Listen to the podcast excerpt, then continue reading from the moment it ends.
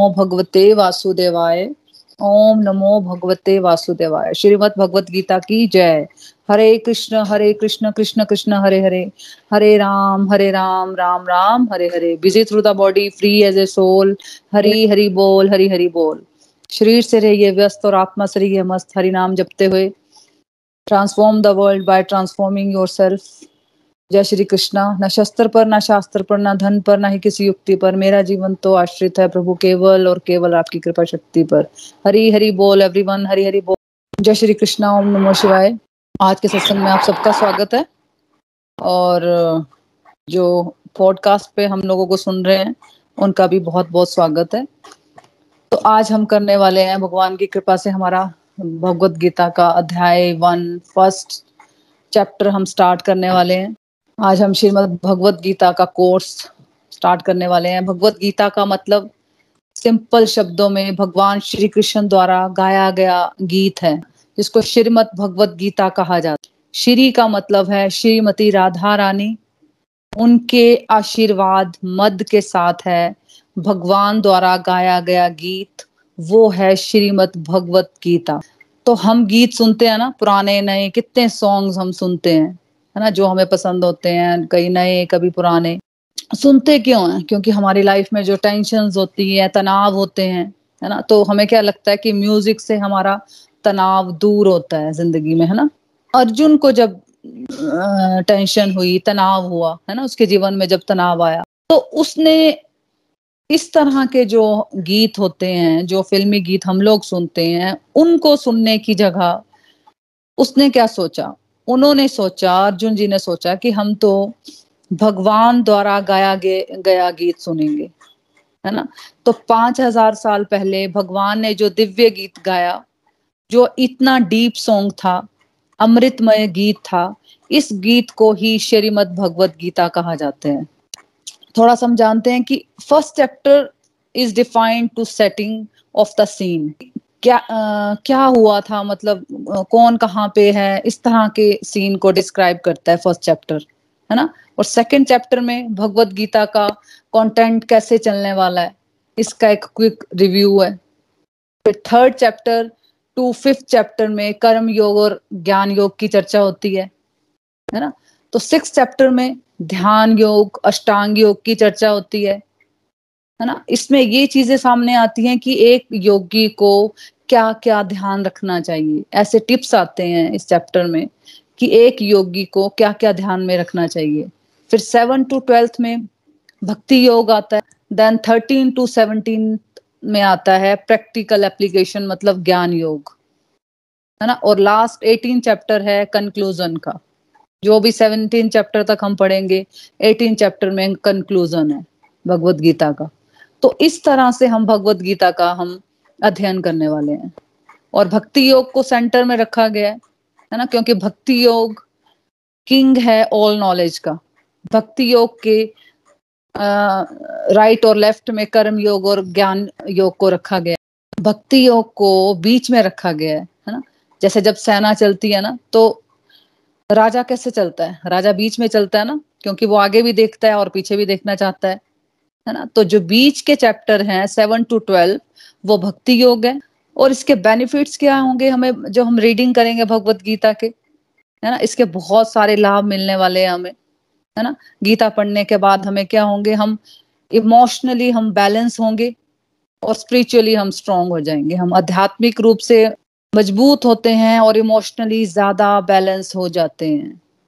हम पाप करने से और पाप करने की इच्छाओं से हम मुक्त हो जाते हैं। जब हम भगवत गीता पढ़ते हैं, इच्छा भी नहीं होती फिर कुछ गलत काम करने की। हमारी जिंदगी में कॉन्फिडेंस बढ़ता है जिंदगी में, क्योंकि हमारे डाउट्स बहुत ज्यादा होते हैं, तो वो डाउट दूर होते हैं, हमारे हमारे सारे क्वेश्चंस के आंसर मिलते हैं, तो हमारा कॉन्फिडेंस बढ़ता है। फिर साथ ही हम लोग भक्ति में और और ज्यादा डिटरमाइंड हो जाते हैं और दृढ़ निश्चय हो जाते हैं। और फिर हमारे दिव्य चक्षु, ज्ञान चक्षु आते हैं, मतलब हमारे we develop eyes of knowledge and intelligence become stronger. We become immune to our bad association. बुरी संगति अब हमें प्रभावित नहीं करती। हमें इस फर्क ही नहीं पड़ता कि हम लोग किन लोगों के साथ बैठे हुए हैं, हमारी अब उनमें रुचि ही नहीं रह जाती, क्योंकि भगवत गीता हमें एक ऊंचा, एक हायर लेवल का टेस्ट दे देती है जिंदगी में। साथ में क्या होते हैं हम, सबसे बड़ी बात हम विनम्र भी बनते हैं, ह्यूमिलिटी आती है हमें, and we become teachers and preachers, हम पढ़ा भी पाते हैं और साथ में क्या कर पाते हैं, इसको जी भी पाते हैं। We become more respected and inspirational. तो ये भगवत गीता, दिव्य ज्ञान, ये एक व्यक्ति को सम्माननीय बना देता है।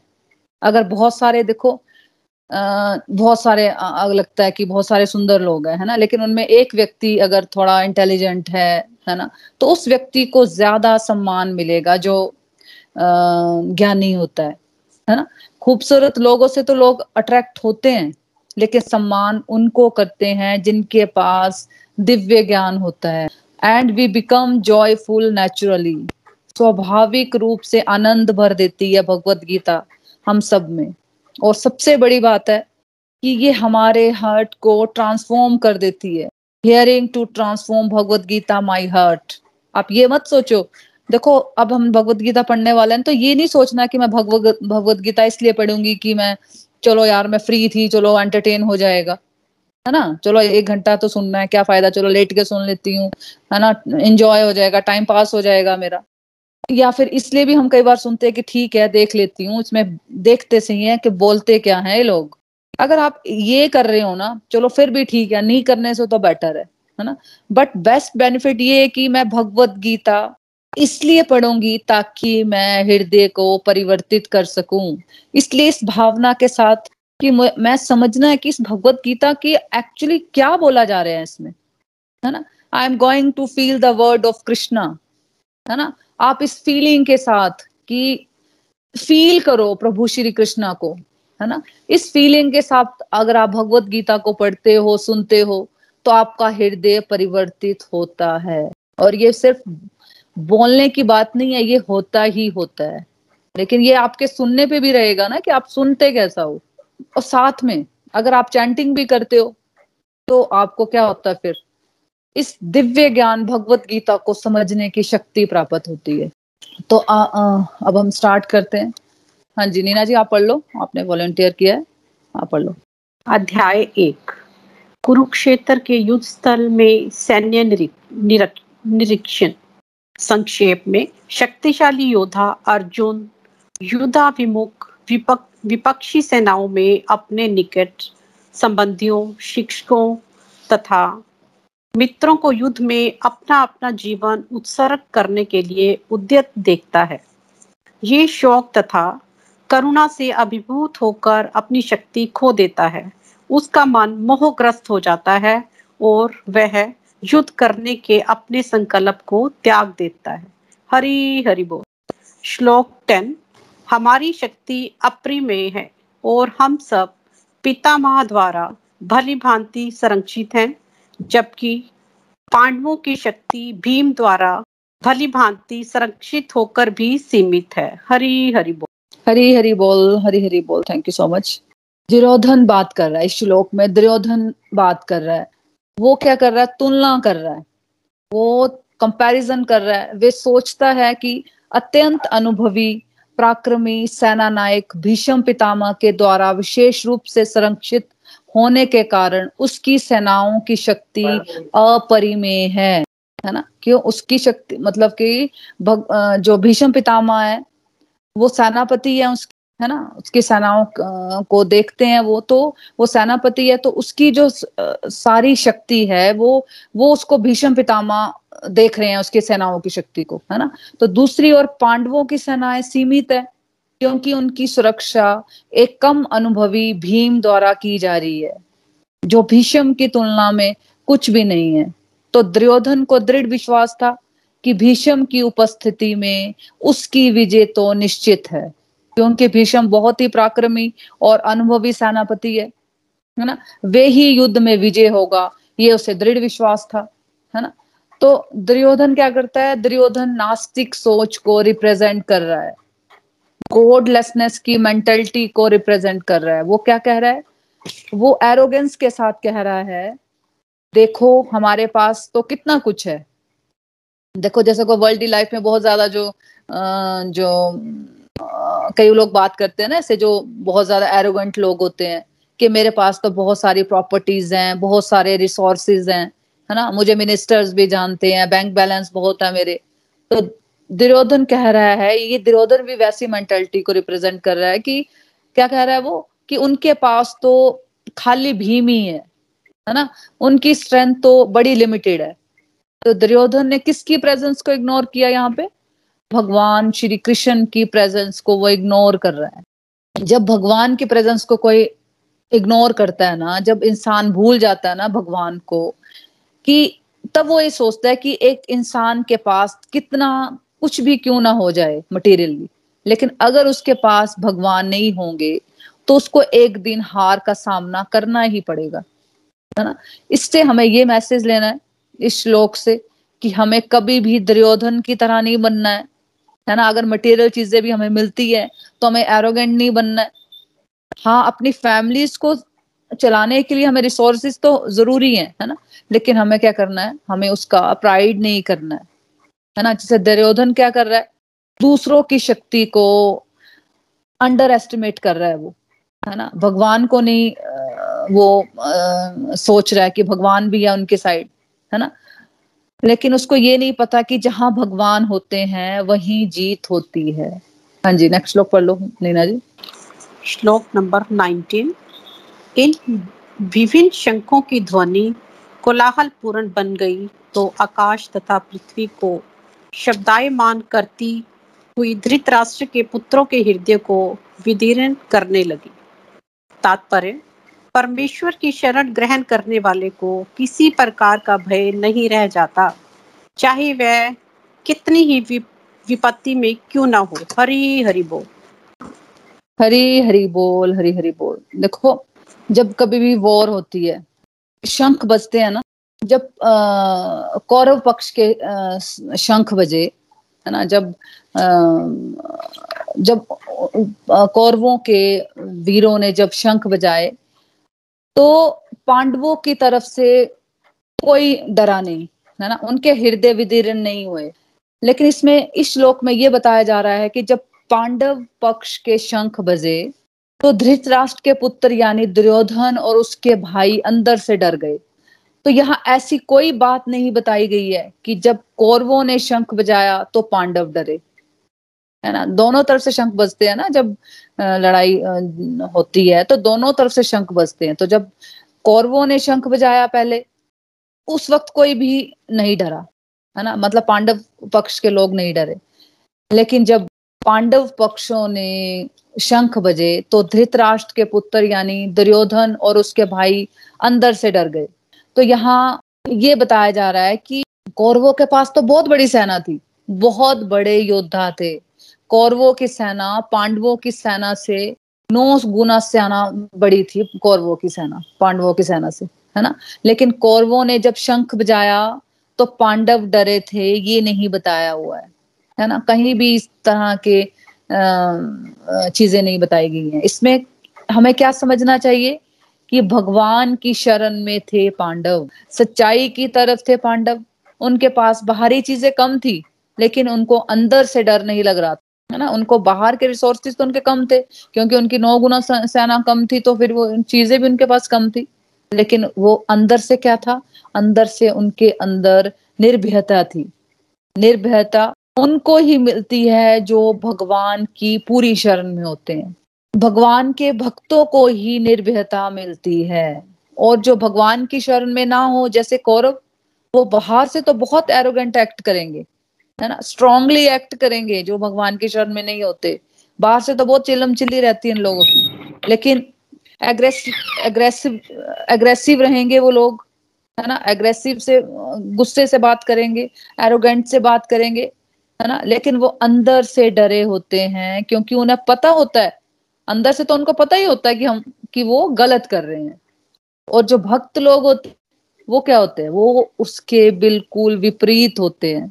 भक्त लोग बाहर से बहुत ज्यादा विनीत होते हैं। देखो, अगर जरूरत पड़े लड़ाई झगड़ा बचाने के लिए वो बिल्कुल मतलब विनीत हो जाते हैं, उनके पाँव में भी पड़ जाते हैं कि चलो छोड़ो यार, मतलब छोड़ो लड़ाई, क्या करनी हमने। लड़ाई बचाने के लिए देखो एग्जाम्पल लेते हैं हम कि भगवान श्री कृष्ण ने कौरवों की सभा में कहा कि अगर आप पांडवों को, जो कि पूरे भारत के राजा थे, वो जब संधि प्रस्ताव लेकर गए कौरवों के पास, तो उन्होंने क्या कहा कौरवों को कि अगर आप पांच गांव भी दे दोगे तब भी पांडव कंप्रोमाइज कर लेंगे। तो जो डिवाइन लोग होते हैं या भगवान होते हैं स्वयं, वो बाहर से बहुत ही विनीत होते हैं लेकिन अंदर से अंदर से बहुत ज्यादा स्ट्रॉन्ग होते हैं।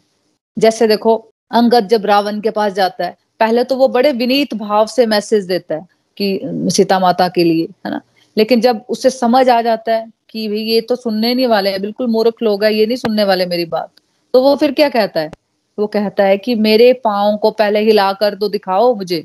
क्या उससे ज्यादा स्ट्रोंग था वहां को, उसके पाँव को कोई हिला कर नहीं दिखा पाया। तो भक्त लोग बाहर से बहुत ही विनीत होते हैं और अंदर से बहुत ही स्ट्रोंग, और मूर्ख लोग, समाज के लोग विनीत होने को, विनीत लोगों को कमजोर मान लेते हैं। लेकिन होता उल्टा है, जो अहंकारी लोग होते हैं, इगोइस्टिक लोग होते हैं, वो अंदर से बिल्कुल डरे हुए होते हैं। तो दुर्योधन वगैरह का भी एग्जाम्पल ले लो।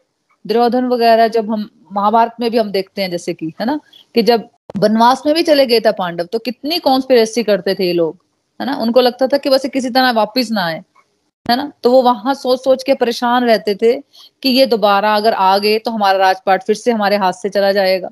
शंख बजने पर कहीं भी ये नहीं लगा कि पांडवों को डर लगा, जबकि उनकी सेना बहुत कम थी, लेकिन उनके पास भगवान का साथ है, भगवान का आशीर्वाद है।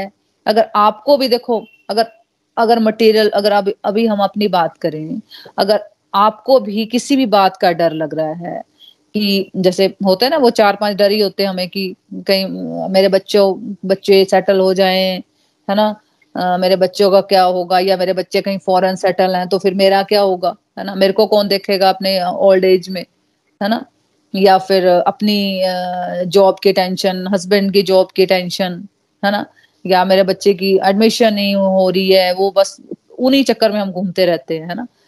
अगर हमें भी किसी भी प्रकार का डर लग रहा है तो हमें ये समझना है कि हमारा प्रभु के साथ कनेक्शन वीक है, है ना। अगर आप भी अपने डर से आजादी चाहते हो, मुक्ति चाहते हो, तो कम से कम सिर्फ एक महीना अपने जीवन में सत्संग, साधना, सेवा का डोज बढ़ा दो, है ना, स्पिरिचुअल प्रैक्टिसेस बढ़ा दो। अगर एक माला करते हो, चार माला कर सकते हो, आठ माला कर सकते हो, चार करते हो तो आठ कर दो, आठ करते हो तो सोलह कर दो।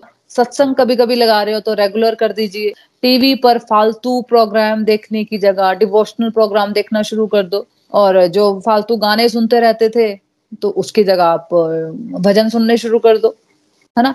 सिर्फ एक महीना करके देखो, सडनली जो आपको डर लग रहा था ना, आ, फिर आपको क्या लगेगा, यार कोई बात नहीं यार, हमारे बच्चे थोड़े नहीं है यार, है ना, भगवान के बच्चे, वो भी सेटल हो जाएंगे, हम भी तो सेटल हुए, वो भी सेटल हो जाएंगे, है ना। तो डर लगना मतलब भगवान से जुड़ाव कम है। बेटर है हम अपने जीवन में डिवोशनल प्रैक्टिसेस को बढ़ाएं और सत्संग, साधना, सेवा का डोज बढ़ाएं। हाँ जी, नेक्स्ट श्लोक पढ़ लो नीना जी। श्लोक नंबर तेईस। मुझे उन लोगों को देखने दीजिए जो यहाँ पर धृतराष्ट्र के दुर्बुद्धि पुत्र दुर्योधन को प्रसन्न करने की इच्छा से लड़ने के लिए आए हुए हैं। हरी हरी बोल। देखो यहाँ पे अर्जुन क्या कह रहा है, अर्जुन कह रहा है इस श्लोक में कि जो युद्ध के लिए यहाँ इकट्ठे हुए हैं ना, जो भी लोग यहाँ पे आए हुए हैं कौरवों की तरफ से, उन्हें मैं देखना चाहता हूँ। जो दुर्बुद्धि यानी कौरव, दुर्योधन और उसके टीम मेंबर्स, उनको मैं देखना चाहता हूँ। जो इस दुर्योधन का हित चाहने वाले लोग हैं, है ना, जो इस दुर्योधन की तरफ से लड़ने वाले लोग हैं, मैं उनको एक बार देखना चाहता हूँ। अर्जुन को अपनी अभी भी अर्जुन को तो विश्वास है, ये नहीं है कि अर्जुन को अर्जुन को कोई उस वक्त कंफ्यूजन था जब उसने बोला कि मैं देखना चाहता हूँ तो मुझे उधर ले चलो, प्रभु को बोला, है ना। तो उसको ये नहीं था कि मैं ये मैं अभी नहीं युद्ध कर सकता। उस वक्त तो उसको विश्वास था, उसको विश्वास था अर्जुन को, अपनी विजय का विश्वास था, क्योंकि श्री कृष्ण उसके साथ विराजमान थे। यहाँ तक उसको विश्वास था। तो नेक्स्ट श्लोक पढ़ लो। हाँ जी नीना जी। हरी भीष्म, द्रोण तथा विश्व भर के अन्य समस्त राजाओं के सामने भगवान ने कहा कि हे पार्थ, यहाँ पर एकत्र हुए सारे कुरुओं को देखो। हरि हरि बोल। हरि हरि बोल। देखो, इस श्लोक में अर्जुन को भगवान ने माया के जाल में, मोह में डाला है। जब वो कहते हैं ना कि यहाँ खड़े होकर सारे कुरुओं को देखो, उन्होंने जानबूझ के उसका रथ भीष्म द्रोण के सामने रखा ताकि वो मोहग्रस्त हो जाए, है ना, क्योंकि भीष्म पितामह से उसका बहुत ज्यादा मोह था, है ना, द्रोणाचार्य जी से उसका बहुत ज्यादा मोह था। तो वो प्रभु भी, प्रभु तो अंतर्यामी है ना, वो तो सब जानते हैं। तो उनको भी पता कि अब मुझे भगवत गीता सुनानी है, इसके माध्यम से हम लोगों को, अब उसको वो मोह में डाल रहे हैं, है ना। तो जब वो कहते हैं ना कि यहाँ खड़े होकर सारे कुरुओं को देखो, तो वैसे तो अर्जुन को पहले से पता था कि सारे कुरु उसके रिश्तेदार है, है ना, उसकी फैमिली थी। इस इससे पहले अर्जुन एक स्ट्रॉन्ग डिवोटी था, है ना, लेकिन और उसको पता था कि मैंने युद्ध लड़ना, इतने सालों से तो वो पूरी मेहनत कर रहा था उनसे युद्ध करने के लिए। तेरह साल उसने पूरी मेहनत की। लेकिन अर्जुन अगर हमेशा ही स्ट्रॉन्ग रहता तो फिर भगवत गीता का ज्ञान किसको देते भगवान, और अर्जुन के माध्यम से हमें कैसे मिलता, है ना। तो अब भगवान ने भगवत गीता का ज्ञान देना था, हम जैसे लोगों को देना था, है ना, कलियुगी लोगों को, तो जो हमेशा उलझे रहते हैं दुनियादारी की बातों में, है ना। इसलिए उन्होंने एक्चुअली अर्जुन से एक्टिंग करवानी है ताकि अर्जुन हम जैसे लोगों की तरह एक्ट करे, है ना, और फिर लाइफ की प्रॉब्लम्स के बारे में क्वेश्चंस करे, और फिर भगवान भगवत गीता का ज्ञान अर्जुन के माध्यम से हमें दे। तो एक्चुअली भगवत गीता का ज्ञान अर्जुन के लिए भी है, लेकिन ये वो हमारे लिए भी है। तो आज से पांच हजार साल पहले जब भगवान ने भगवत गीता का ज्ञान दिया, तो वो बिल्कुल अभी हमारे लिए भी सुटेबल है, है ना। वो जो क्वेश्चन अर्जुन के थे वही हमारे ही होते हैं जिंदगी में, है ना। तो सारे, इसलिए बोलते हैं ना कि हम ध्यान से अगर भगवत गीता सुने तो हमें अपने सारे क्वेश्चनों के आंसर्स मिलते हैं, है ना। तो कई बार हमारे क्वेश्चन रहते हैं, लेकिन जब हम भगवत गीता का सेशन होता है तो हमारे आंसर उसी दिन हमें उसका आंसर मिल जाता है, या पिछले दिन कोई क्वेश्चन रहेगा तो हमें आंसर मिल जाता है नेक्स्ट डे, इसीलिए बोलते हैं, है ना। तो जब उन्होंने कहा कि यहाँ खड़े होकर अपने परिवारजनों को, रिश्तेदारों को देखो, इसमें जब कोई बहुत ज्यादा इमोशनल होकर अपने रिलेटिव्स के बारे में सोचता रहता है, इसमें क्या बताया गया है कि जो एक्चुअली, तो इसलिए उन्होंने बताया ना कि इसलिए उन्होंने भीष्म और द्रोणाचार्य के सामने अपना रथ लगा दिया। तो इसमें इस बात को हमें समझना है कि जब कोई बहुत ज्यादा इमोशनल होकर अपने रिलेटिव्स के बारे में सोचता रहता है ना, तो उसकी जो काम करने की कैपेसिटी है ना, उसकी ऑब्जेक्टिविटी खत्म हो जाती है। यानी वो प्रैक्टिकली जो करना चाहता है, जो लो, जो उसके इंटेलिजेंस ये बताती है, वो करने में वो कमजोर हो जाता है।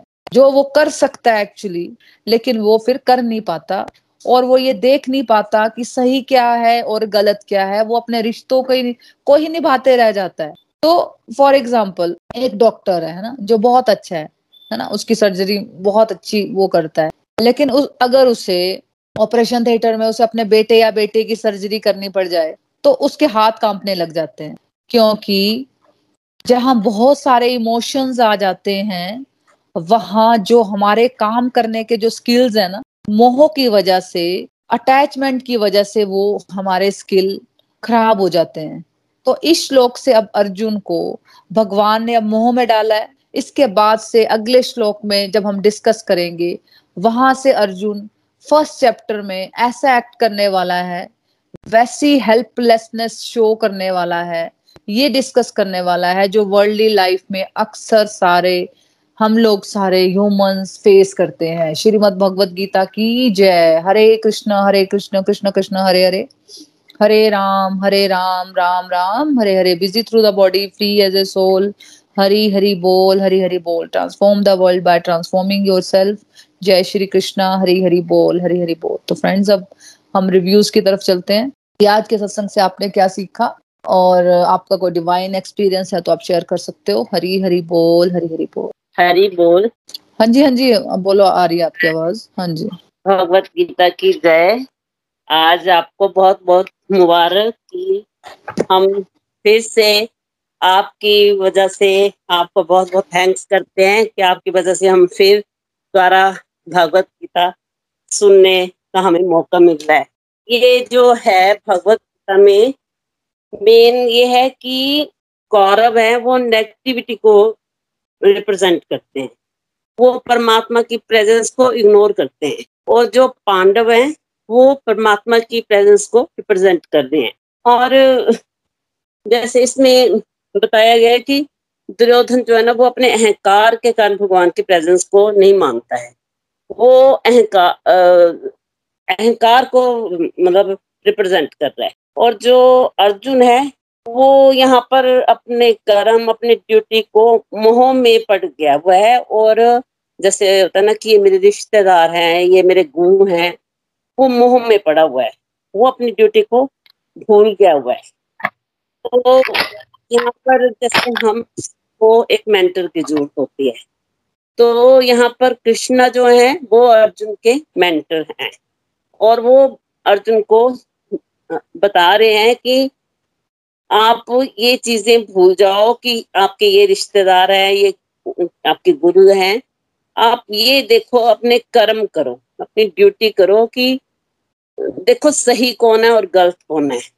जैसे शंख जब बजता है तो कौरव डरते हैं, पांडव नहीं डरते, क्योंकि शंख बजने से जो अधर्म में होते हैं ना वो विचलित होते हैं। जैसे हम भी कोई गलत काम करते हैं तो हमारा मन भी स्थिर नहीं रहता। तो इसमें भी अर्जुन जैसे कह रहे हैं कि मुझे अपनों को मारने कोई काइंड लग रही है, ये तो बहुत पाप है।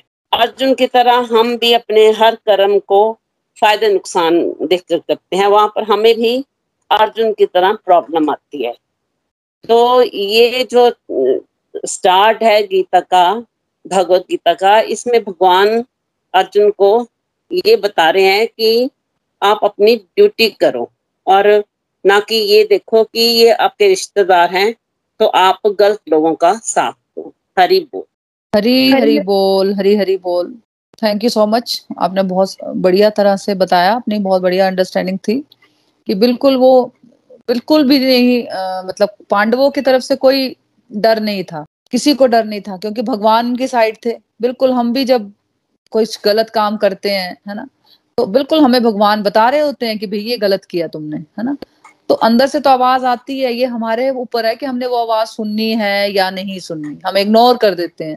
भगवान तो हमें बता रहे होते हैं, हर एक चीज हमें बता रहे होते हैं, लेकिन वो क्या है कि हमने इतना कुछ घुसा रखा हुआ अपने अंदर कि हमें भगवान की आवाज सुनाई नहीं देती। तो हमें क्या करना है, बिल्कुल हमें भगवान की बातों को अंदर घुसाना है और बाकी सब मटेरियल बातें सब बाहर निकाल देनी है। वो होगा कैसे, वो होगा डिवोशनल प्रैक्टिसेस हम बढ़ाएंगे, सत्संग साधना सेवा की डोज हम बढ़ाएंगे। Thank you so much. हाँ जी, कोई और है जो अपनी लर्निंग्स शेयर करना चाहता है? सिमरन जी, आप कुछ बोलना चाहते हैं? मैं कुछ बोलना चाहती हूँ।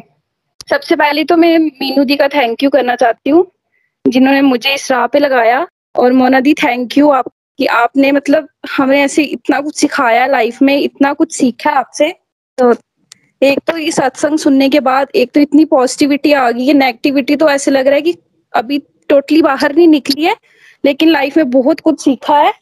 किस तरह नेगेटिव लोग जैसे हमारे साथ थे, ये वो ऐसे कोई कुछ बोल देता था तो हम ऐसे सोचते थे कि पूरा दिन दिमाग में यही चलता रहता था कि उसने ये ऐसे बोला वैसे बोला। हम किसी के साथ अच्छा करते हैं लेकिन हमें वैसा रिस्पॉन्स नहीं मिलता आगे से, तो बस यही दिमाग में चलता रहता था। लेकिन जब से आपके साथ में जुड़ी हूँ तो नेगेटिविटी तो बिल्कुल ही ऐसे निकल ही गई है। अगर कोई कुछ बोल भी देता है या कोई कुछ ऐसी बात बोलता भी है जिससे गुस्सा आता है, लेकिन मुझे उस बात पे भी हंसी आ जाती है, और मतलब नेगेटिविटी बिल्कुल खत्म हो गई है। और गुस्सा तो अब आता ही नहीं है, मुझे आता भी वैसे थोड़ा सा ही था, लेकिन जो आता था वो भी आपके सत्संग सुनने से मेरे को खत्म ही हो गया हुआ है।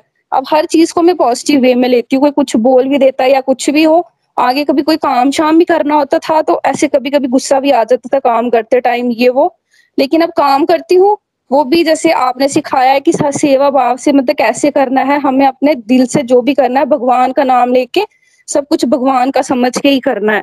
तो अब बस वो करती हूँ। तो अब टोटली लाइफ ऐसे मैंने अपना मतलब एक्सपीरियंस किया है कि मेरी लाइफ टोटली चेंज हो गई है।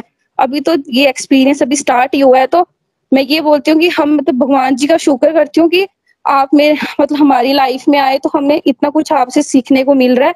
आज तक ना किसी ने सिखाया और ना मुझे लगता कोई सिखाता, और आपको कभी देखा भी नहीं, कभी जानते भी नहीं है, बट फिर भी आपसे इतना कुछ सीखने को मिला है।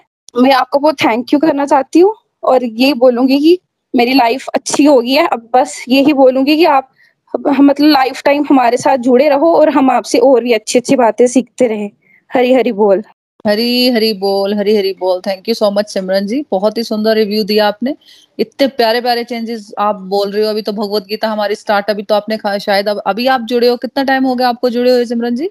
शायद से वन मंथ हुआ होगा, वन मंथ या कुछ। हाँ, तो वन मंथ में ही आप देखो कितने प्यारे प्यारे चेंजेस बोल रहे हो, है ना।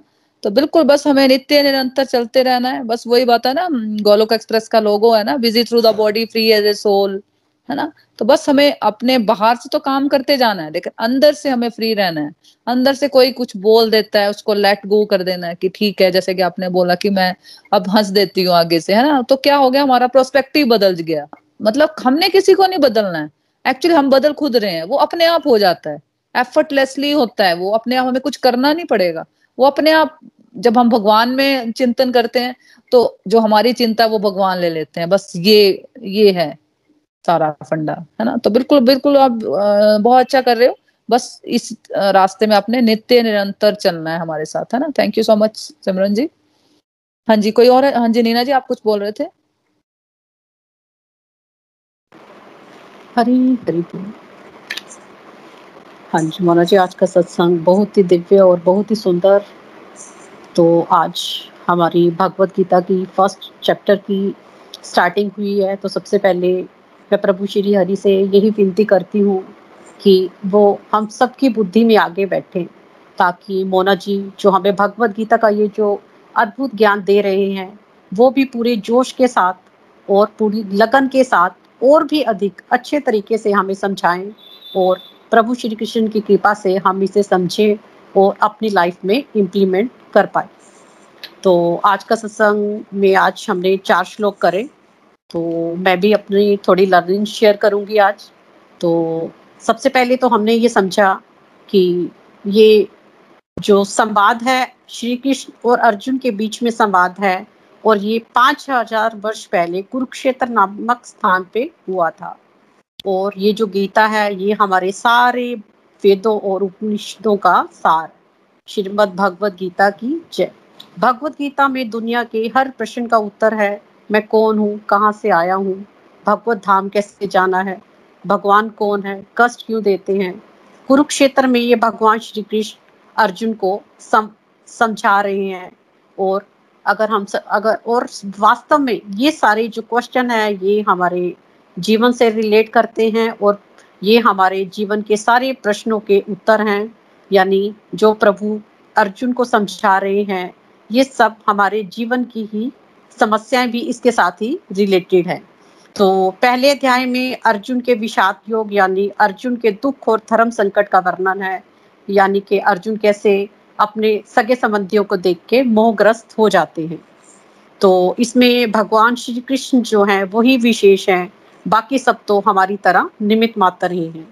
हम सब यानी अर्जुन की तरह ही है, और अर्जुन की तरह ही हम भी अपने जीवन में दुखों और धर्म संकट से में से घिरे हुए हैं। भगवत गीता में जैसे श्री कृष्ण अर्जुन के सारथी हैं फ्रेंड्स, तो हम भी अगर शुद्ध भाव से अपने पूरे निस्वार्थ सेवा से प्रभु को खुश कर सके तो निश्चय प्रभु भी हमारे हमारे साथ ही है, हमारे हृदय में ही भी हृदय में ही विराजमान है। और यदि हम अर्जुन की तरह भगवान श्री कृष्ण के अनुसार चले तो हमारे जीवन के जो सारे संकट हैं वो धीरे धीरे समाप्त हो जाएंगे। गीता में भगवान श्री कृष्ण द्वारा जीवन के हर प्रश्न का जो उत्तर है वो वास्तव में हमारे जीवन के जो क्वेश्चंस हैं उन्हीं का उत्तर है। तो पहले अध्याय में धृतराष्ट्र संजय से ये जानना चाहते हैं कि युद्ध भूमि में क्या हो रहा है, उनका पुत्र दुर्योधन यानी कौरवों की सेना और पांडवों की सेना में क्या हो रहा है। और जो संजय है, जैसा कि हमने महाभारत में देखा था, उनको दिव्य दृष्टि प्राप्त है और उनकी दिव्य उनकी दिव्य दृष्टि के कारण ही हमें गीता सुनने को मिली। धृतराष्ट्र फ्रेंड्स देखो, जैसे आंखों से तो अंधे थे परंतु मन और मस्तिष्क से नहीं थे, परंतु उन्होंने क्या किया, पुत्र मोह में पड़कर उन्होंने युद्ध को चुना, शांति को नहीं। तो हमने यहाँ ये समझा कि हमें मोह से ऊपर उठना है और कोई ऐसा कार्य नहीं करना है जो कि हम सब के लिए नुकसानदायक हो। हम सब भी इस संसार में मोह माया में ही उलझे हुए हैं और धृतराष्ट्र की तरह ही अंधे हैं। वैसे तो धृतराष्ट्र को ये पता था कि वो धर्म के साथ नहीं है और कौरवों के लिए युद्ध जीतना बहुत मुश्किल है, क्योंकि धृतराष्ट्र डर और शंका से भयभीत थे और क्योंकि उन्हें पता था कि जो प्रभु श्री कृष्ण है वो पांडवों के साथ हैं और धर्म भी उनके साथ ही है, जैसे कि हमने समझा कि जहाँ प्रभु हैं वही धर्म है। तो इसलिए हमने यहाँ ये समझा कि जब हम अपने जीवन में कुछ गलत कर रहे होते हैं तो हम भी अंदर से शंकित होते हैं, भयभीत होते हैं। धृतराष्ट्र भी इसी तरह पुत्र मोह में पड़कर इसी स्थिति में थे। युद्ध भूमि में दुर्योधन पांडवों की सेना का निरीक्षण करता है और द्रोणाचार्य से वार्तालाप करता है और पांडवों की सेना का निरीक्षण करता है और उसे लगता है कि ये समस्या इतनी छोटी नहीं है, मतलब ये आ, संकट काफी बड़ा है। तो दुर्योधन की ये जो सोच थी, उसी तरह हमें भी जब हमारे जीवन में कोई संकट आता है तो हमें अच्छे से सोच समझकर अपनी बुद्धि से उससे ऊपर उठना है, भले अहंकार नहीं दिखाना है। और आज हमने ये भी एक प्रण लेना है कि हमने भगवद गीता को समझना है, तो सबसे पहले हमारे अंदर जो अहम की भावना है, जो अहंकार है, उसका त्याग करना है और पूरी विनम्रता के साथ प्रभु की ये जो साक्षात वाणी है उसे समझना है, अपनी बुद्धि में बिठाना है और अपने ऊपर इम्प्लीमेंट करना है। तो आ, बाकी इन श्लोकों में आ, ये भी समझा कि आ, जो दुर्योधन आ, दुर्योधन अपनी विशाल सेना का निरीक्षण करता है जो कि पितामह द्वारा संरक्षित है और पांडवों की जो सेना है वो भीम द्वारा संरक्षित है। फिर दुर्योधन ये सोचकर खुश होता है कि मेरी सेना शस्त्रों से सुसज्जित है और युद्ध में चतुर है और सारे शूरवीर युद्ध में उसके लिए मरने को तैयार हैं, इसलिए हम युद्ध अवश्य ही जीत जाएंगे और वो घमंड में आ, आ जाते हैं। पर यहाँ दुर्योधन भगवान श्री कृष्ण को नहीं देख रहे जो कि पांडवों के साथ हैं, अर्जुन के साथ ही हैं। वो केवल श्री कृष्ण की सेना को पाकर ही घमंड कर रहे हैं। युद्ध भूमि में जब शंख का उद्घोषण होता है और शंख की ध्वनि से पृथ्वी और आकाश में भयंकर आवाज सुनाई देती है, तो इससे जो कौरव हैं वो भयभीत हो जाते हैं। तो हमने यहाँ ये समझा कि जब हम जब प्रभु श्री कृष्ण पांडवों के साथ प्रभु श्री कृष्ण है तो वो बिल्कुल भी नहीं अंदर से घबराते, बिल्कुल भी नहीं अपना उन्हें किसी भी बात से डर नहीं लगता। तो हमारे जीवन में भी ऐसा ही है। यदि हम भगवान श्री कृष्ण के शरण यानी भगवान पर विश्वास करते हैं, हमारे सारे भय दुख दूर हो जाते हैं। और जो सफेद घोड़ों वाले रथ पर अर्जुन भगवान श्री कृष्ण के साथ बैठे हैं और दोनों सेनाओं के बीच में जाकर भगवान श्री कृष्ण को कहते हैं कि जब तक मैं इस युद्ध क्षेत्र में सभी योद्धाओं को देख नहीं ले लूंगा तब तक युद्ध नहीं करूंगा। तो इन श्लोकों से हमने यही समझा कि हमें अपने अंदर जो अहंकार है वो उसका त्याग करना है और यदि हम शुद्ध भाव से सच्चे मन से प्रभु के साथ जुड़ेंगे तो हमें जब हमारे जीवन में जो भी समस्याएं आएंगी तो हम उनसे अच्छे से उभर पाएंगे और अपना और इसके लिए हमें अपनी जो निरंतर सत्संग साधना सेवा सदाचार की जो निरंतर अपनी अध्यात्म की जो प्रैक्टिसेस है उसको करते जाना है, तभी हम भगवान के इस बताए हुए बातों को समझेंगे और अपने अध्यात्म के मार्ग पर आगे चल पाएंगे। हरि हरि बोल, हरि हरि बोल, हरी हरी बोल, हरी हरी बोल। Thank you so much Neena ji अपनी लर्निंग शेयर करने के लिए, थैंक यू। हाँ जी, कोई और है जो अपनी लर्निंग शेयर करना चाहता है? हरी हरी हरी बोल। हाँ जी नेहा जी, नेहा जी आप बोलो। हाँ जी हरी बोल नेहा जी, हरी हरी बोल। आज आज का सत्संग भी बहुत बहुत अच्छा था। आज की जो मेरी लर्निंग्स बनी है उसमें यही है कि इंटरनली स्ट्रॉन्ग इंसान कौन है। बाहर से कुछ ऐसे लगता है कि बहुत स्ट्रॉन्ग है लेकिन इंटरनली स्ट्रॉन्ग नहीं होते वो, क्योंकि अगर क्योंकि वो भगवान से ईश्वर से जुड़े नहीं होते। लेकिन जो इंसान ईश्वर से जुड़ा हुआ है वो इंटरनली स्ट्रॉन्ग होता है। इसलिए हमें डिवोशनल एक्टिविटीज़, स्पिरिचुअल एक्टिविटीज़ की तरह करनी चाहिए ताकि हम इंटरनली स्ट्रॉन्ग हो। वही बता रहे हैं कि अर्जुन अकेला आ, आ, अर्जुन अकेला होते हुए भी अकेला नहीं था, उसकी सेना कम थी लेकिन फिर भी उसके साथ एक ऐसा साथ था, प्रभु का ऐसा साथ था कि जो हर भय से उस, हर भय से ऊपर था, मतलब कि वो कुछ भी उस, उसकी विजय होनी होनी थी, क्योंकि उसकी उसका साथ श्री कृष्ण के साथ था। और इस और और जो आज देखा कि जो एक डरा हुआ इंसान होगा, जो अहंकारी होगा, वो ना सही या गलत में ना फैसला कर जाता है, उसकी ना बुद्धि काम करती है ना कुछ करती है। लेकिन जो एक सच्चा इंसान होगा, वही प्रभु की जो शरण में होगा, वही एक सच्चा इंसान है।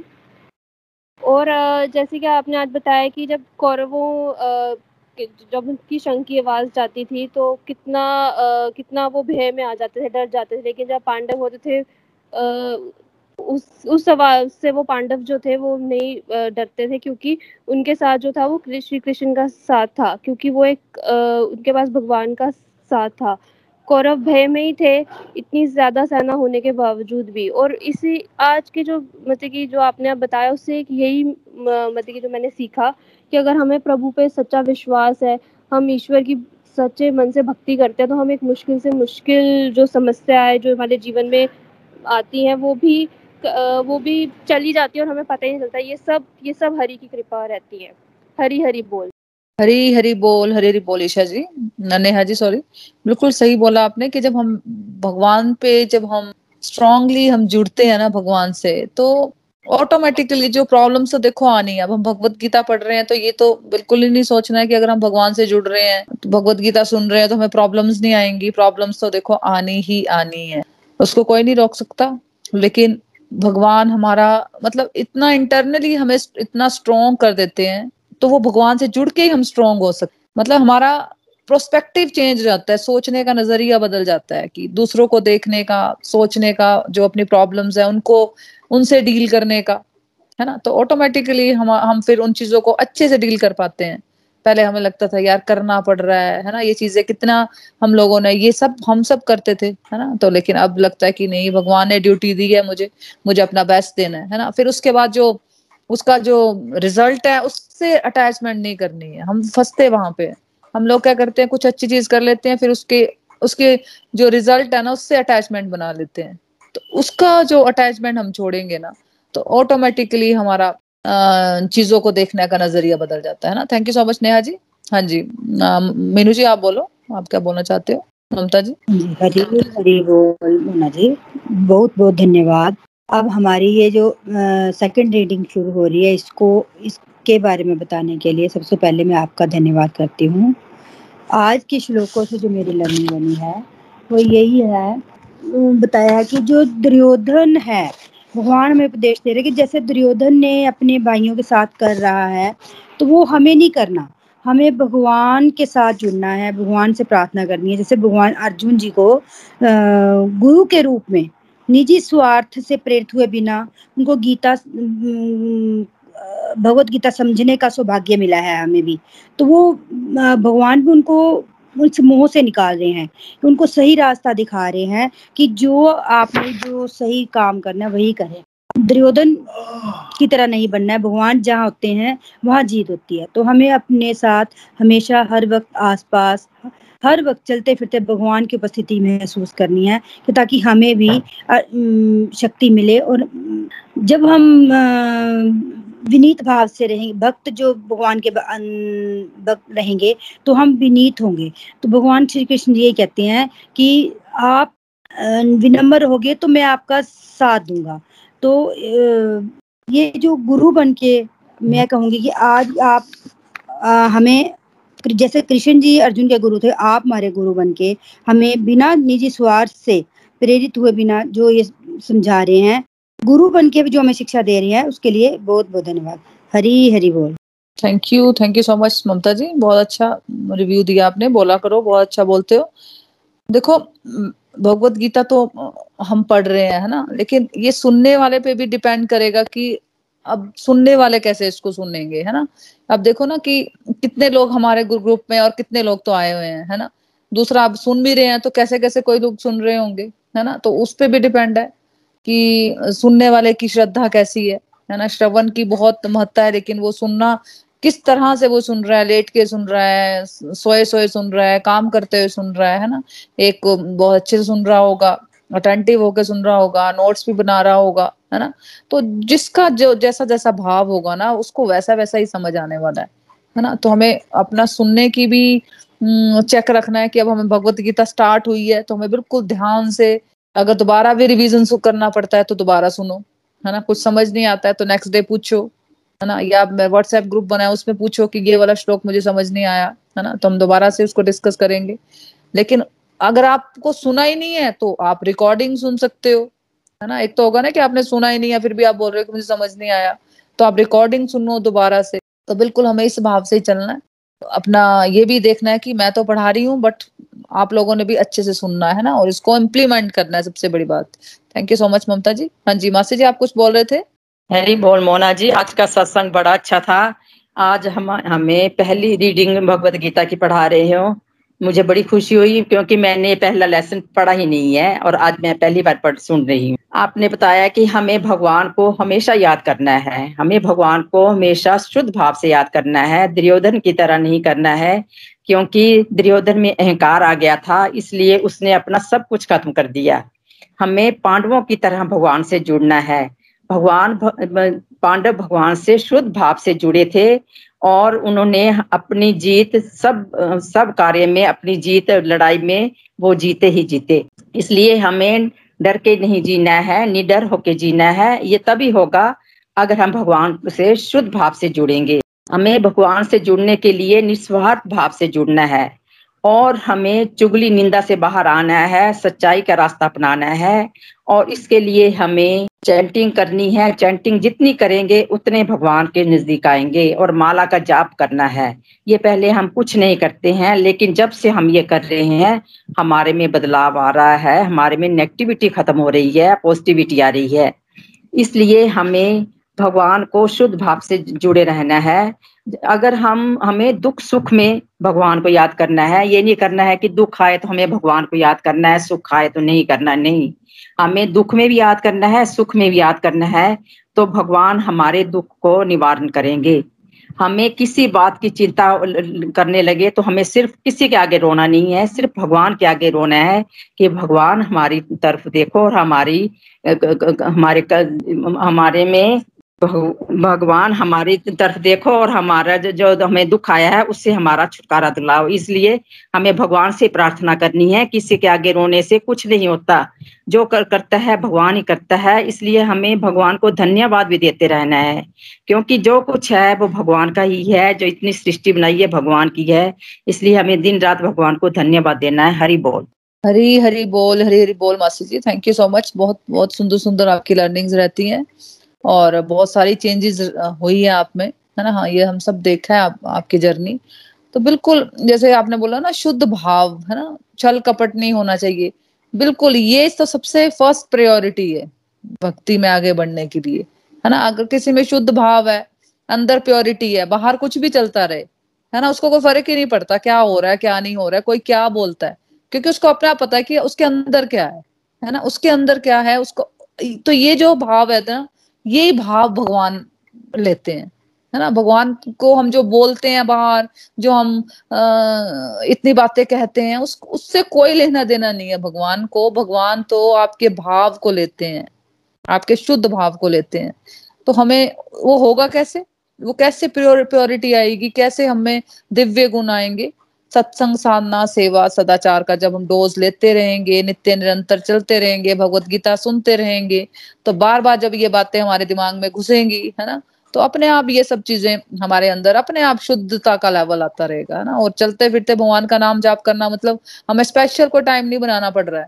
हमें ये नहीं होता ना, कईयों का क्वेश्चन होता है यार हमारे पास टाइम ही कहाँ है, हमें तो काम करना पड़ता है, मेरे इतने बच्चे हैं, मेरे को ये करना पड़ता है, मैं जॉब करती हूँ, वो है वही। तो यहाँ पे ऐसा कुछ नहीं बोला जा रहा है, कुछ भी काम नहीं छोड़ना है, है ना। अपने हर एक चीज में भगवान को ऐड करना है, है ना। तो ये चीजें हम भगवत गीता से सीखी है, तो और बिल्कुल इम्प्लीमेंट भी की कर रहे हैं हम लोग, है ना। थैंक यू सो मच मासी जी।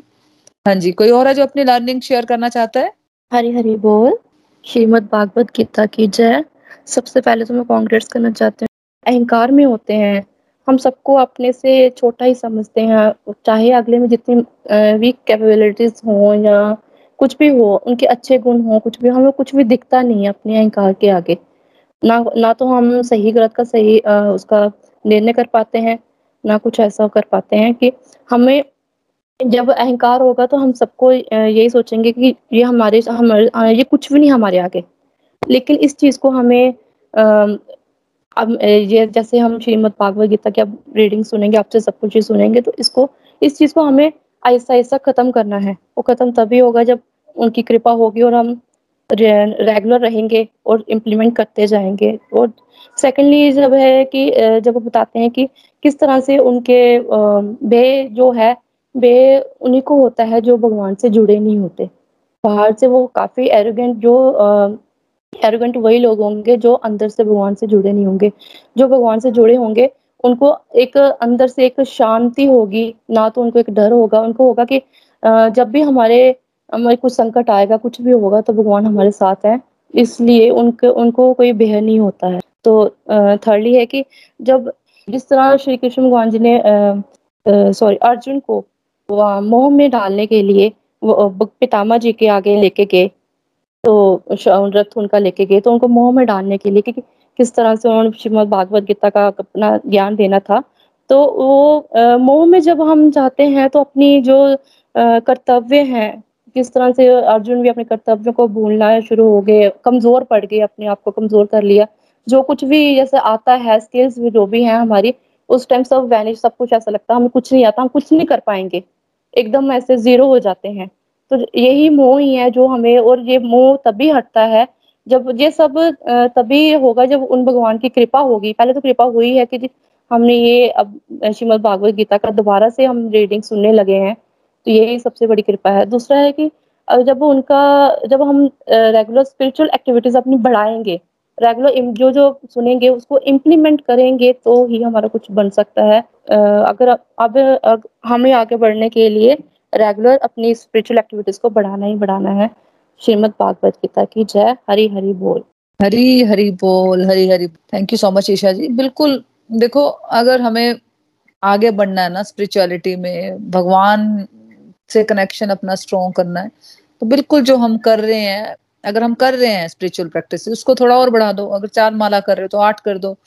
बिल्कुल ही नहीं कर रहे हो तो एक माला से शुरू करो, है ना। भोग नहीं लगा रहे हो तो भोग लगाओ। भगवान के पास नहीं जा रहे हो, जोत नहीं जगा रहे हो तो जाने शुरू कर दो, है ना। तो गाने सुन रहे हो तो भजन लगा लो, है ना, आरती कर लो। तो ये बहुत सारी ऑप्शंस हैं कि अगर हम भगवान से जुड़ना चाहें तो, है ना। लेकिन हमें कुछ तो कुछ तो प्रैक्टिसेस करनी पड़ेंगी ना, स्पिरिचुअल प्रैक्टिसेस, है ना। और वो जब हम भगवान से जुड़ते हैं तो हमारी सब एक्टिविटीज में अपने आप सुधार आ जाता है। हमें हमें जो अपने दिव्य गुणों का अपने आप आ, अपने आप हमारे अंदर आ जाते हैं ना। और निर्भयता का निर्भयता की बात की, देखो जब पांडव पांडवों ने शंखनाद किया ना, तो कैसे धृतराष्ट्र के पुत्रों के हृदय विदीर्ण हो गए, है ना। तो उसका कारण क्या था? उनको उनका उसका कारण स्वयं पांडव और भगवान श्री कृष्ण में उनका विश्वास है, कौरवों का। लिखा भी है ना श्लोक में कि परमेश्वर की शरण ग्रहण करने वाले को किसी प्रकार का भय नहीं रह जाता, चाहे वे कितनी ही विपत्ति में क्यों ना हो। अगर कोई भगवान से जुड़ा हो ना, तो उसके जीवन में चाहे कितनी भी परेशानियां क्यों ना आ जाए, है ना, तो वो परेशानियां उसके जीवन से ऐसे निकल जाती हैं जैसे कुछ हुआ ही ना हो, है ना। और जब हम सोचे पीछे मुड़ के तो लगता है कि यार अच्छा ये कैसे हो गया, है ना। तो वो कहीं ना कहीं हम भगवान से जुड़े होते हैं, जो ये हम कष्टों से निकल जाते हैं, परेशानियों से निकल जाते हैं, है ना। तो हमें उस जो अपना बिलीफ है उसको और ज्यादा स्ट्रोंग करना है, और बिल्कुल स्पिरिचुअल प्रैक्टिसेस हमें बढ़ानी बढ़ानी है, इसमें कोई दो राय नहीं है, है ना। और अगर सुनना चाहते हो खाली, तो भाई उतना बेनिफिट नहीं मिलेगा। जो एक्चुअली जो आ, उनको इम्प्लीमेंट करेगा चीजों को, उनको ज्यादा बेनिफिट मिलने वाला है, है ना। अब सत्संग के बाद साधना आता है ना, तो हमें अगर सेटिंग सेकंड रीडिंग है हमारी, तो साधना पे तो हमें फोकस करना ही चाहिए, है ना। Thank you so much Isha ji. हाँ जी, कोई और है जो अपनी लर्निंग शेयर करना चाहता है? हाँ जी, हाँ जी, किरण जी। हाँ जी, किरण जी से बात कर लेते हैं पहले। हरी हरी बोल। भागवत गीता जी की मैंने आज से बनाना भी शुरू किए, तो मेरी आज की जो लर्निंग है वो ये है, जो भगवान की शरण में होते हैं वो निडर हो जाते हैं, उनको किसी प्रकार का डर डर नहीं सताता है। वो बाहर से तो सबको ऐसे दिखते हैं शांत, पर अंदर वो पत्थर की तरह मजबूत हो जाते हैं। और भगवान जी गीता के माध्यम से हमें बता रहे हैं उलझनों में मोह में मत फंसो, सब कुछ मुझ पर छोड़ दो, अपना कर्म करो, मैं का त्याग करो, हरि में लीन रहो। तो जैसे कबीर जी का दोहा है, जब मैं था तब हरि नहीं, अब हरि है मैं ना, हरि हरि बोल, हरि हरि बोल, हरि बोल। आ, किरण जी है ना, Kiran ji thank you, thank you so much, बहुत सुंदर रिव्यू देते हो आप, हमेशा बहुत अच्छा बोलते हो। जहाँ पे बिल्कुल जहाँ पे अहंकार होगा ना, ईगो होगा, वहां भगवान आएंगे नहीं, और अंदर जो हमारी गंदगी होगी वहां भी भगवान नहीं आएंगे। भगवान हमेशा शुद्ध मन में ही आएंगे।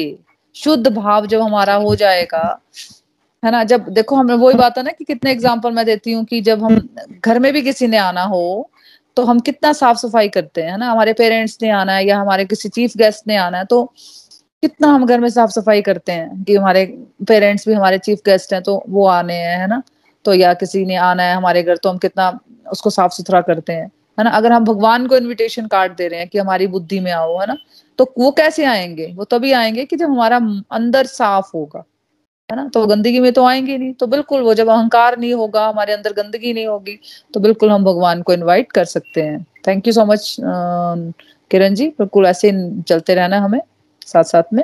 Thank you so much. हाँ जी मीनाक्षी जी, आप कुछ कहना चाहते हो? हेलो, हरी हरी बोल मोना जी। आज के सत्संग से मेरी जो लर्निंग है वो ये है कि जिस प्रकार एक टेस्ट के लिए प्रिपरेशन होती है, तो उसी तरह से जब अर्जुन जी युद्ध की तैयारी या युद्ध भूमि में खड़े हैं तो कृष्ण जी उनको वहाँ पे आने वाली वीकनेसेस जो आपको कमज़ोर कर सकती हैं उनसे उनको मिला रहे हैं। जिस तरह देखिए अल्टीमेट ट्रुथ जो है हर एक की ज़िंदगी का वो ये है भगवान से मिलना। तो भगवान से मिलना एक हमारा एक बहुत बड़ा एग्ज़ाम है, ये बहुत बड़ा टेस्ट है, तो जो इतनी आसानी से नहीं होगा, उसके लिए हमें अपने आप को प्रिपेयर करना है। वो प्रिपेयर कैसे होगा, उसके रास्ते में कौन कौन से ऑब्स्टेकल्स हमारे आएंगे, तो लाइक जैसे दुर्योधन जी, दुर्योधन जो है वो घमंडी है, एक वीकनेस ये है, हमें मोह माया, हमारे सगे संबंधी, भाई बहन, ताया चाचे वो आ गए। जिस प्रकार कृष्ण भगवान जी अर्जुन के रथ को उनके समीप लेके जाते हैं, उनसे मिलाते हैं कि उनको बोलते हैं देख लो ये आपके गुरु हैं, आपके टीचर्स हैं, कोई आपके आ, सगे संबंधी हैं, कहीं उनसे आपका खून का रिश्ता है, कहीं जो आपके कजन्स हैं, तो ये आप उनको वीक करेंगे। किस लिए वीक करेंगे? हो सकता है कि आपको आपका जो आ, युद्ध करने में या आपके जो आ, कह कह सकते हैं हम कि जैसे भगवान के रास्ते में चल सही रास्ते पे चलने में आपको ये कमज़ोर बना सकते हैं। तो ये उनसे उनको मिला रहे हैं उन वीकनेसेस से, और आगे जाके ये भी बताते हैं कि इस हमारे जीवन का जो परम Uh, कहेंगे उसको हमारा जो uh, uh, क्या कहें संकल्प कह लीजिए, यहाँ उसे मोटिव uh, क्या है, uh, वो ये है कि हमें आखिरकार भगवान से मिलना है, भगवान में लीन होना है। जैसे किरण जी ने भी कहा, तो वो किस प्रकार हमें उन सारी चीज़ों से अपने आप को ओ, अलग करना है जो हमें उसमें अड़चने Uh, जो हमें उसमें इस लाइक ऑब्स्टेकल्स होंगे उनको हमें अपने आप से वो रिमूव करने हैं। वो हमें uh, जैसे स्पिरिचुअल एक्टिविटीज़ बढ़ानी है या उनसे मिल के उनको उनका उनका कमज़ोर नहीं करना है अपने आप को, हमें उसके लिए अपने आप को स्ट्रॉन्ग बनाना है। तो पहले आप उन अपनी वीकनेसेस, कहते हैं ना किसी की अच्छाइयाँ जानने से पहले किसी की कमज़ोरियाँ, मतलब कि अपनी अपनी ही कमज़ोरियाँ, किसी की क्या अपनी कमज़ोरियाँ जानना बहुत ज़रूरी होता है, क्योंकि हम उन्हीं की वजह से कुछ आ, या सच्चा आ, वो नहीं पा सकते हैं। तो अपनी कमज़ोरियों के ऊपर हमें काम करना है, घमंड हमें हटाना है, हमें आ, जो मोह माया में हमें मोह माया के जाल में हमें फांसती हैं वो चीज़ें हमें हटानी हैं अपनी ज़िंदगी से। और एक परम सत्य जो है कि हमें प्रभु में लीन होना है, उसके लिए हमें जो हो सके वो करना है। उसके लिए हमें अपने शरीर को, अपने मन को हमें कमज़ोर नहीं करना है। हरी हरी बोल। तो यही मेरी आज की लर्निंग थी। हरी हरी बोल, हरी हरी बोल। मीनाक्षी जी बहुत सुंदर रिव्यू दिया आपने। बिल्कुल देखो ये रास्ता है तो सेल्फ इम्प्रूवमेंट का ही है ना, हमें ये नहीं देखना कि अब कोई क्या कर रहा है क्या नहीं कर रहा है। हमें जब हम इस रास्ते में चलते हैं ना स्पिरिचुअलिटी के रास्ते में, तो अपने आप ही हमें भगवान रिवील करते हैं कि हम में क्या क्या कमी है, है ना। अपने आप वो चीजें सामने आती हैं कि भाई तो तेरे में ये कमी, अब तो इस पे वर्क कर, फिर हम उस पे वर्क करने लग जाते हैं, है ना। होगा ये सब परसेंटेज में। अगर हम अपने गुस्से पे वर्क करना चाहते हैं या हम आ, कोई मान लो हमें थोड़ा बहुत ज्यादा एक्सेसिव अटैचमेंट रहती है हम लोगों में, एक्सेसिव सोचना रहता है, है ना, कि सोच में पड़े रहते हैं फालतू का। जैसे मैं अपना बोलूँ तो बहुत एक्सेसिव सोच रहती थी मेरे को, एक्सेसिव अटैचमेंट थी मुझे बहुत ज्यादा, है ना। लेकिन उससे क्या उससे क्या होता था, हम अपने आप को वीक कर लेते हैं। कुछ बात हो जाती थी तो मुझे फिर टेंशन हो जाती थी, कैसे हो गया, मैं कैसे इस चीज को ठीक करूं, उस चीजों को उसी चीजों में घुसी रहती थी, है ना। और जिससे बात होती थी उसको चाहे पता ही ना हो कि भाई मेरा ये सिचुएशन चल रही है, है ना। तो मैंने क्या किया कि मेरे को लगा कि मैं मेरे को प्रभु को बताना है कि मेरे अंदर मैं क्या हूँ, है ना। मैंने इस तरह से अपने आप को चेंज कर लिया, अपने आप को भगवान से ज्यादा जोड़ लिया कि मुझे यही लगा कि मुझे भगवान के आगे सच्चे बनना है। मुझे किसी को नहीं दिखाना अपना कि मैं किससे प्यार करती हूँ, किससे नहीं करती हूँ, है ना, या जो भी मेरे में अंदर कमी है वो भगवान को पता होनी चाहिए कि मेरे में है या नहीं है, है ना। किसी को खुश नहीं करना है मुझे। तो इस तरह से हम मोह से और सेल्फ जो एक्सेसिव अटैचमेंट है इससे बाहर आ सकते हैं, है ना। और बिल्कुल ये ये हमें सिर्फ अपने पे वर्क कर, करवाती है भगवद गीता, है ना। और सिर्फ हमें मतलब हम इतना बिजी हो जाते हैं कि भी हम अपने आप से बातें करते रहते हैं, अपने आप ही हंस रहे हैं, खुश हो रहे हैं कि भी अच्छा ये मैं अपना बोलूँ, भगवान के पास जाती हूँ तो मुझे लगता है कि आज मेरे को देख नहीं रहे हैं, तो आज मैंने क्या किया है ऐसा कि आज क्या किया मैंने आज सारा दिन में, कुछ डांटा किसी को या कुछ ऐसा किया कि मैंने वो मेरे को देख नहीं रहे हैं, है ना। तो अपने आप ही मतलब दिन में एक बार तो हो ही जाता है कि मेरे को अपनी कमियां अपनी गलतियां दिखती हैं कि हाँ यार आज मैंने कुछ किया है। तो बिल्कुल जब हम चलते हैं इस रास्ते में तो बहुत ही मजा आने वाला है। सबको सब डिवोटीज को बोलना चाहती हूँ मैं कि जब आप ध्यान से चलोगे, इन चीजों को समझोगे, अपने जीवन में उतारोगे तो बिल्कुल आप भी बहुत ही मजा लेने वाले हो, इंटरनल हैप्पीनेस को महसूस करने वाले हो, है ना। ये आप सब छह महीने साल बाद जब नेक्स्ट हम स्पिरिचुअल लर्निंग्स का सेशन लेंगे तो ये सब आप सब बता रहे होंगे मुझे। Thank you so much Meenakshi ji. हाँ जी, कोई और है जो अपनी लर्निंग शेयर करना चाहता है? तो ठीक है, फिर हम भजन की तरफ बढ़ते हैं। आज मेरी टर्न। सिमरन जी, ओके ठीक है सिमरन जी, भजन स्टार्ट करते हैं। ठीक है, हरी हरी बोल। सतगुरु में तेरी पतंग, बाबा में तेरी पतंग, हवा विच उड़दी जावांगी, हवा विच उड़दी जावांगी, बाबा डोर हथों छड्डी ना मैं कट्टी जावांगी, साइया डोर हथों छड्डी ना मैं कट्टी जावांगी, सतगुरु में तेरी पतंग, बाबा में तेरी पतंग, बड़ी मुश्किल दे नाल मिलिया मैनू तेरा दवारा है, बाबा तेरा दवारा है, बड़ी मुश्किल दे नाल मिलिया मैनू तेरा दवारा है, बाबा तेरा दवारा है, मैनू इको तेरा आसरा नाल तेरा सहारा है, बाबा तेरा सहारा है, हुन तेरे ही भरोसे, बाबा तेरे ही भरोसे, हवा विच उड़दी जावांगी, हवा विच उड़दी जावांगी, बाबा डोर हथों छड्डी ना मैं कट्टी जावांगी, साइया डोर हथों छड्डी ना मैं कट्टी जावांगी, सतगुरु में तेरी पतंग, बाबा में तेरी पतंग, एन चरना कमला नालू मन दूर हटाई ना, बाबा दूर हटाई ना, एन चरना कमला नालू मैनू दूर हटाई ना, बाबा दूर हटाई ना, इस झूठे जग दे अंदर मेरा पेचा लाई ना, बाबा पेचा लाई ना, जे कट गई ता सतगुरु, जे कट गई ता सतगुरु, फिर मैं लुटी जावांगी, फिर मैं लुटी जावांगी,